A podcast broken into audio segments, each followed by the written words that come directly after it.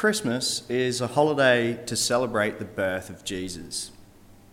And across the world, billions of people are celebrating it. But most would have little or no idea of the significance of this event they're celebrating the birth of the most wonderful man who ever lived. And it's sad that people don't know of this real significance of this event. It's sad that the, uh, the Bible has no influence on Christmas because it was the birth of this child that brought hope to a hopeless world and salvation for all who would follow him. You'll see shopping centres, businesses, and homes begin displaying nativity scenes as a part of their decorations, showing a baby in a manger surrounded by his parents, three wise men, perhaps a few shepherds, maybe even a friendly donkey or a goat. And yet, even this is not an accurate depiction of the events that took place. And it gives no indication of what it really means for us. So, during the next few minutes, our goal is to briefly explore the birth of Jesus Christ and to find out why it is one of the most exciting events in history and how that can change the future for you and me.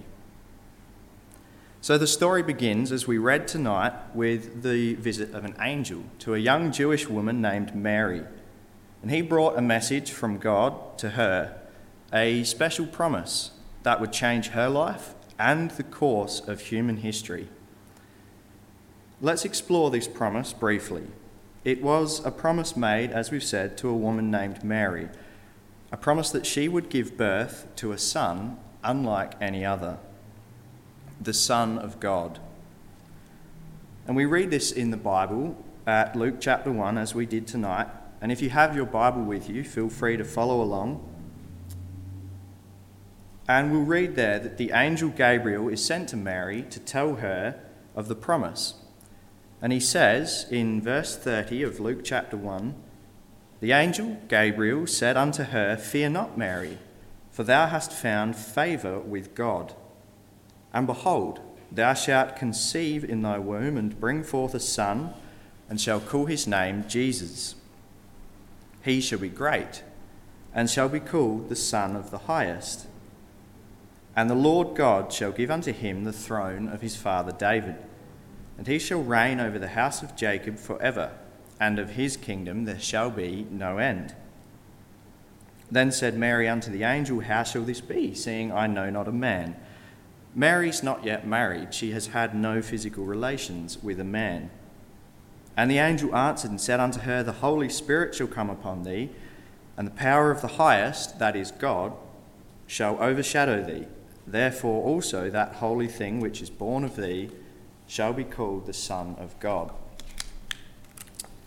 Now, there's a lot in this promise, much more than simply telling Mary that she'll have a son. So let's piece it together a little bit at a time. And the key point, really, of this prophecy begins with the miracle of the child born to Mary. How would it all come about? Well, the angel Gabriel has said unto her, Fear not, thou hast found favour with God. So God specially chose Mary for this incredibly important role and he chose her for two reasons. Firstly, she was a godly woman, and secondly, because she was in the ancestral line of King David, who we'll talk about in a minute. And he goes on to say, the angel says, Behold, thou shalt conceive in thy womb and bring forth a son. And then said Mary unto the angel, How will this be, seeing I know not a man? So, Mary, as we've said, she was unmarried. She'd never been in a physical relationship with a man it would naturally be impossible for her to have a child. And so, if she was to have this son, something miraculous had to happen.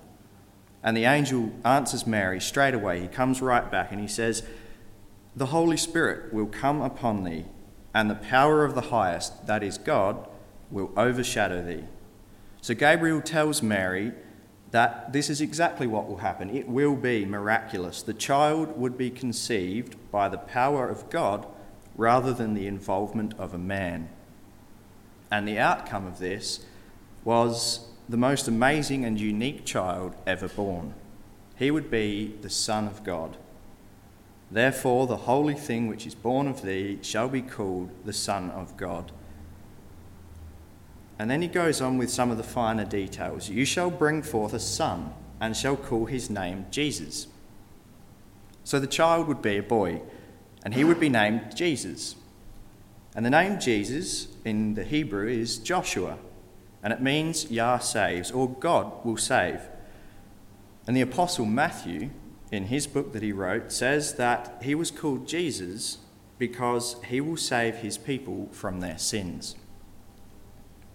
And his people, they are the house of Jacob, that is Israel.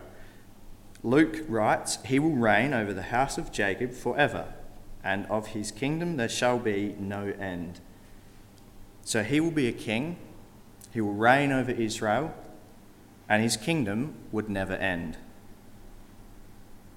In the course of time, then, Mary's pregnancy comes to full term, and in chapter 2 of Luke, we read that she gives birth to this promised son, just as the angel had said, and he's given the name Jesus. And this child was the salvation brought by God for all people. Jesus is the critical part of God's plan to save people like you and I and heal our relationship with Himself. Remember in Luke uh, chapter 1, we read that Jesus would reign forever over Israel, the house or the family of Jacob. But there was no kingdom of Israel when Jesus was born, so this must be talking about a time in the future. Now, Luke uses an interesting phrase to describe the kingship of Jesus. He says that he will sit on the throne of his father David. I suppose there's two questions based on that. What is the throne of David? And how come David is called his father when we just read that God was his father? Well, to answer the first question, the throne of David refers to the dynasty or the royal line of succession. It's David's royal lineage. It's the equivalent of us saying the, the House of Tudor or the House of Windsor it would be like saying the throne of Windsor. So the kingship of Israel after David was from his family. All of his family sat on the throne of David. And Jesus Christ also is one of David's descendants.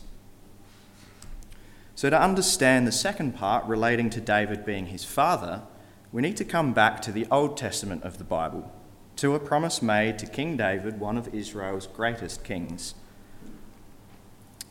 And this promise is recorded for us in 2 Samuel and chapter 7, if you would like to go there. And particularly, the part we want to consider is from verse 12 to 14. So, King David has decided he wants to build a house or a temple for God. And in 2 Samuel 7, God answers David and tells him that he won't be the one to build God a house, but that he, God, will build David a house. And this wouldn't be a physical house, but rather a house of people. It was a, a family that would be established. So, picking up the message that God um, sends to David by Nathan the prophet, we read in verse 12 of, of 2 Samuel chapter 7 And when thy days be fulfilled, and thou shalt sleep with thy fathers, so when you grow old and you die, David, I will set up thy seed after thee, which shall proceed out of thy bowels, and I will establish his kingdom. He shall build a house for my name, and I will establish his throne, at the throne of his kingdom, forever. I will be his father, and he shall be my son. Notice God says, I will establish his kingdom, and I will be his father, and he will be my son. So, beyond this promise of a greater family, there is one individual singled out as a part of this promise. He's the one who would be the king, which would sit on David's throne forever. And if we read a little further down in verse 16 of 2 Samuel 7, this same sentiment is repeated for us because of its importance. Thine house and thy kingdom shall be established forever before thee thy throne shall be established forever. The throne or the royal succession of the family of David would be established forever. This is the exact language that was used in Luke 1 to describe Jesus, the Son of God. And that's because this seed promised to David is Jesus. He is the descendant spoken of in 2 Samuel 7, who would be the seed or descendant of David, yet also the Son of God. And this future king, Jesus, would rule forever on the throne of Israel. The, the fact that Jesus would be established as king before David or in his presence indicates that David would be raised from the dead when Jesus becomes king. So clearly, Jesus was destined by God to be an immortal king, as shown in Luke 1 and 2 Samuel 7. To rule forever, he must be immortal. But if Jesus was to be king of Israel forever, then how will this be? There was no kingdom of Israel, nor was Jesus ever king when we read the story of his life. In addition, we're told that following his resurrection, he went to heaven, where he currently is with his Father, with God. Well, let's once again look to the Bible for the answer. And this time it can be found in the Acts of the Apostles, right at the beginning. Acts 1 and verse 6. The disciples ask if the Lord Jesus is going to restore the kingdom of heaven, uh, the kingdom of Israel, sorry, because it no longer existed at this time. They say, Will he restore it then and there? But his response to them is one that the time is not to be known exactly by man and he tells them that no one except God knows when the kingdom will be set up. It is up to us to prepare for it and wait that time. And having told this to his disciples, Jesus then ascended to heaven where he currently is. And all of that, that's happened in the past already. But now we get to the part of our topic that really interests us for the future.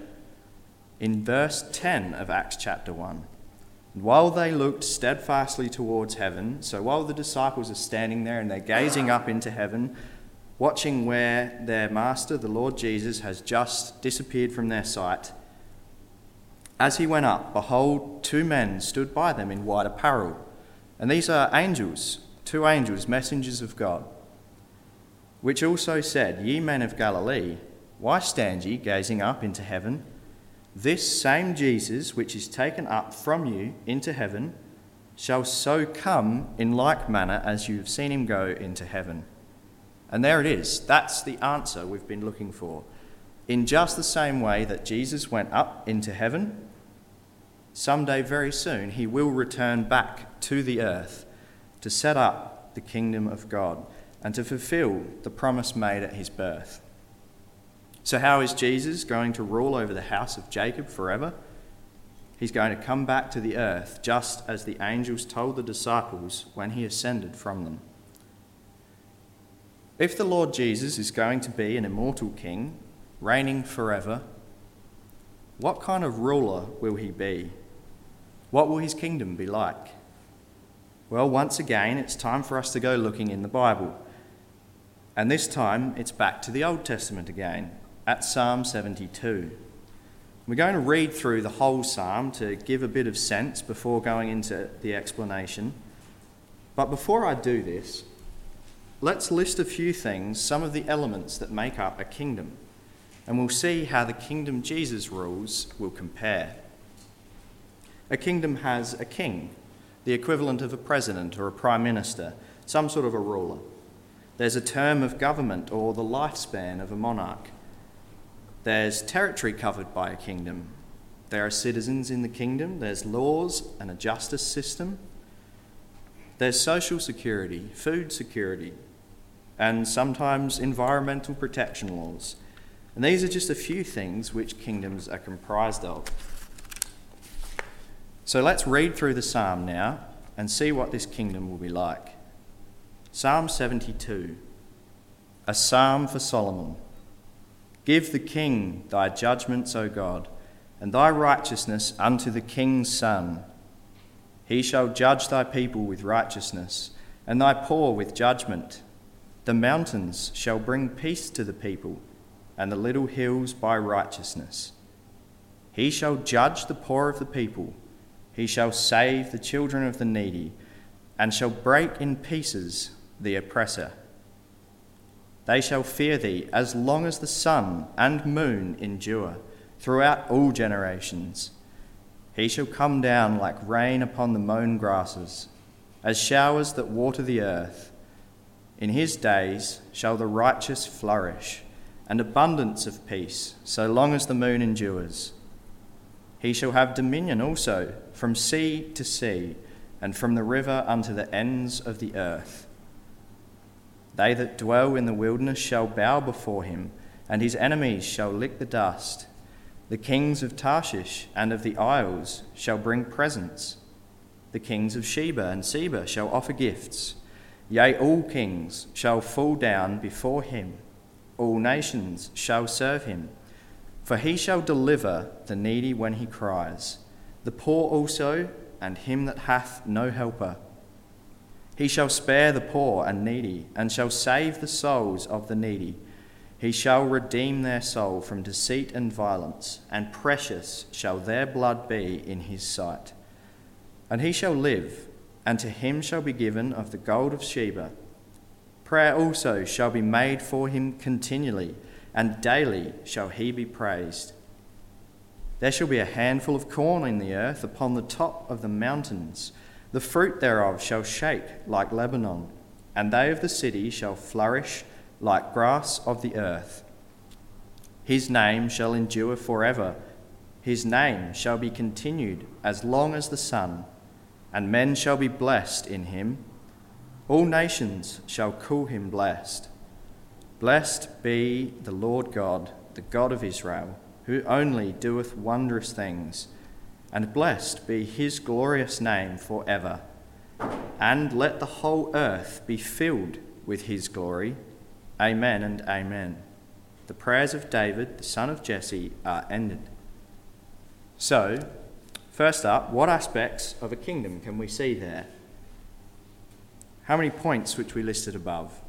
We have a king, Jesus Christ. The term of his rule is forever. He is immortal, so he will never die or be replaced. The territory covered will be the whole world. Their citizens spoken of, all the people of the earth. Jesus will uphold a perfect justice system, the law of God. There is social security because the king protects all his citizens from their oppressors. There is food security, the earth will provide abundantly. And there is the ultimate environmental protection because the whole earth is completely renewed to pristine condition. Now let's pick out a list of everything in that psalm relating to what kind of king Jesus Christ will be. And some of them are repeated, and partly this is because psalms are poetic, but also because this, this, uh, these points are important.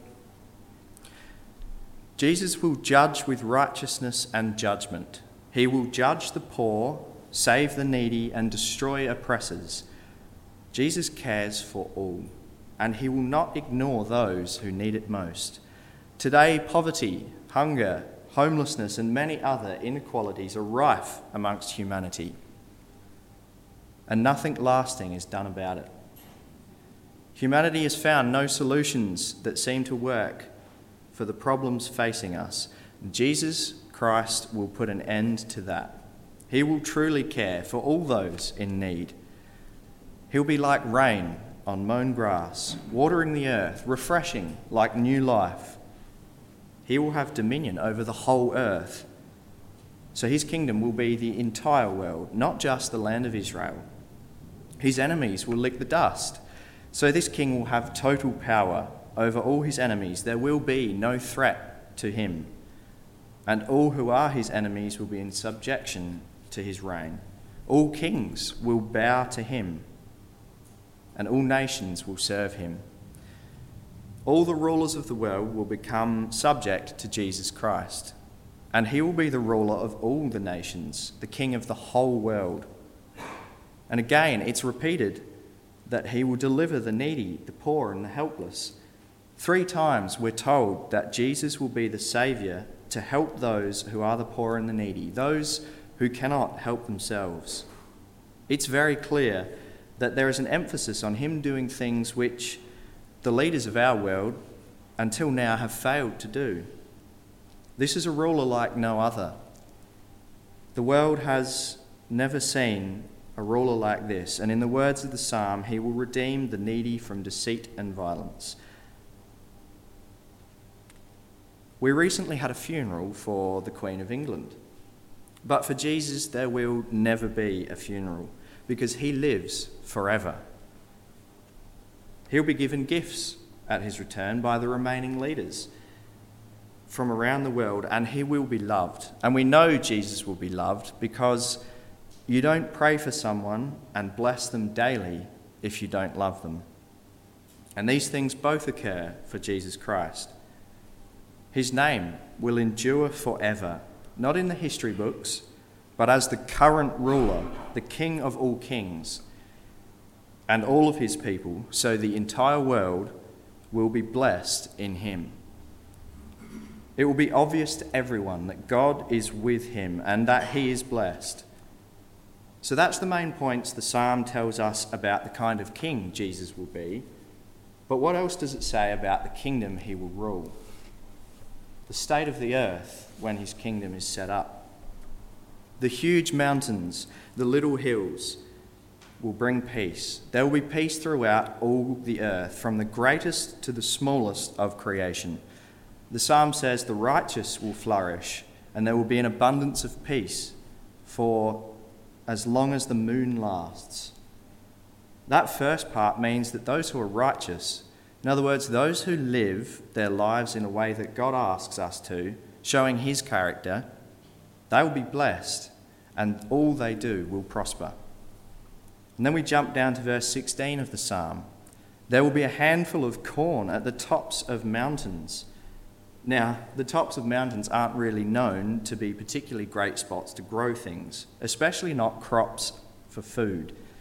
So, this really says a lot about the state of the earth and of nature when Jesus is ruling. If food is growing in the desert like environment at the top of mountains, just imagine how things will be growing down in more fertile areas. And the fruit of the earth is a Bible term for the life that grows trees, plants, crops, fruit, vegetables, all these things. And Lebanon, in the times that this psalm was written by David, was known for its many trees, an incredibly productive and fertile plant life. So, this is another picture used to describe just how amazing and productive the earth will be at the time Jesus is king. You imagine grass growing everywhere. It's thick, it's lush, it's healthy. That's how the people of the world will be. They will thrive like that grass the kingdom of God, ruled by his Son, Jesus Christ, is not going to be anything like any other kingdom now or in history. It will be so much better than any other time we've known. God is the creator of the earth and everything on it, including us. And that means that He alone is capable of healing it completely and restoring it to a state much better than before, as it so desperately needs. And the King who will rule this fantastic new world is Jesus Christ, the Son of God, who was born in a humble manger. So, friends, hopefully you've seen tonight that Jesus was born to be a king. And the Bible tells us all about it. The king he will be, the kingdom he will rule. And it even shows us that this was promised a long time before Jesus was born. We've had a glimpse of the amazing time when Jesus will rule, when he returns to the earth to be the king. And during all this, although I haven't specifically emphasized it, there's been two consistent themes that we've discussed. We've spoken about Jesus, about his name, and we've spoken about the kingdom he'll rule, the kingdom of God. And I'd like to show you something else exciting now related to these themes. In your Bibles, if you have one with you, find Acts 8 and verse 12. And we'll read what it says there. in Acts 8 and verse 12.